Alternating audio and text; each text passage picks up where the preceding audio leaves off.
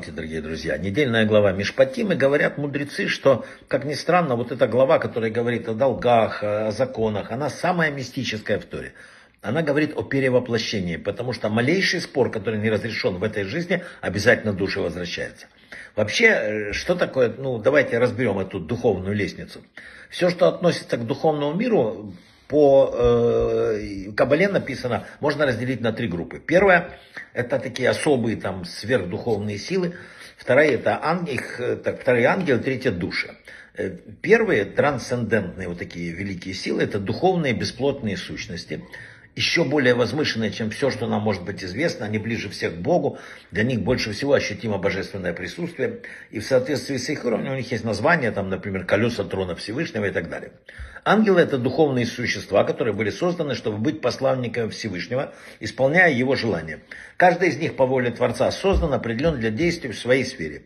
Ангелы располагаются на разных иерархических уровнях, все ангелы слуги Бога, они исполняют только Его волю, и все, что происходит в мире, хорошее и плохое, осуществляется через них. Души – это духовные сущности, которым надо входить в физические тела, образуя с ними связь. Вот мы с вами, если живы, значит, у нас есть душа. Есть два состояния души, один внутри тела, а второй еще в ожидании. Э, часто задают вопрос, а если человек каждый раз возвращается, душа в этот мир, и каждый раз там накуролесит что-нибудь, как же тогда вообще никогда, по идее, только ситуация будет ухудшаться? Отвечает Кабала, если человек исправил какую-то часть своей души, она уже не может быть нарушена никак, даже если при новом переселении души он опять совершит грех. Таким образом, добро все время увеличивается, а зло за счет очистки, да, может быть, нестойкое, не растет и не имеет собственного существования. Оно только отсутствие добра. Совсем недавно, кстати, ученые установили, что кровь обладает генетической памятью, хранит всю информацию о человеке, его физическом и духовном состоянии. Кроме того, они пришли к уникальному выводу, что кровь помнит все, что происходило с душой в прежние времена. Написали в Кабале в другой реинкарнации, это память души человека, кровь.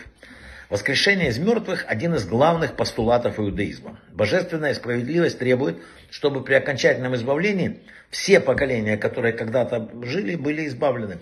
Мертвые тоже должны жить, чтобы участвовать в осуществлении того обещания, которое оправдает тяготы времен. Кстати, в Талмуде, в трактате Санкедрин, говорится, что часть строителей Вавилонской башни в наказание была превращена в обезьян.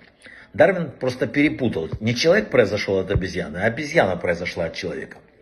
Рассказывается много о праведнике, которому плохо. В каббалистическом э, Мидраше Сефера Баир задан вопрос, почему есть праведники, которым хорошо, и праведники, которым плохо. И дан ответ, потому что праведник, которому плохо, это был ну, плохой человек, скажем так, в прошлом, и теперь за это наказывается.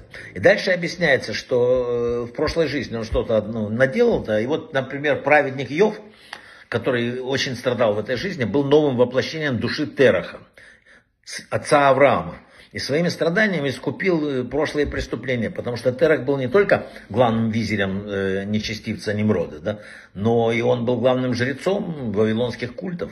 И поскольку он не только сам грешил, но и уводил от Бога все древнее человечество, то его раскаяния, совершенное перед смертью, не хватило. И только в заслугу его сына Авраама душа Тераха была представлена возможность искупления. И если уж совсем интересно, его душа сначала воплотилась в племяннике Авраама Уце, первенце Нахора. Потом Уса умер бездетным, его жена вступила в левиратный брак, и бум такой, и с братом Бузом, и родился кто? Йов, правнук Тераха, в котором воплотилась его душа. Кстати, несмотря на то, что Йов в своей жизни действительно был совершенно праведником, он был лишен всего имущества детей, заболел очень серьезным недугом, и э, все это искупило его прошлые грехи. История Хайм Виталь, великий каббалист, сказал, что я видел своего учителя и спросил, знаю ли я, от чего печалился, например, Давид, царь Давид, о смерти своего первого сына, от Балшевы. Он сказал, что я не знаю, ответил ему. Он сказал, затем этот сын воплотился в Нехемию, который стал великим человеком, потомком Давида. Э, Аризаль в книге Шаргелим пишет, что Билам был перевоплощением души Лавана. То есть все известно, в Кабале известно, кто кем был, кто как родился, кто с кем перешел. Есть очень много рассказов об этом. Например, 10 э, великих мудрецов э, Израиля, которые были казнены римлянами, все 10 были воплощениями 10 братьев, которые продали Иосифа в рабство. И так было постановлено великой справедливостью, что вот они должны были вернуться и пострадать. Ради Акива, раби Акива, он вообще был величайший человек, он мог освободиться, умертвить палачей. Он был Гильгуль одного из братьев Исахара. И поэтому такое произошло с ним. Поэтому пусть никто не думает, что можно, знаете, что-то натворить и, и, и пойти дальше.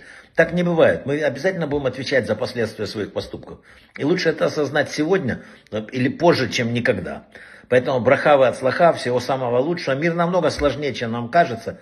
И его сложности, все это заложено в Кабале, в еврейской Торе. Надо только учить, и истина перед нами будет. Брахавы от слаха.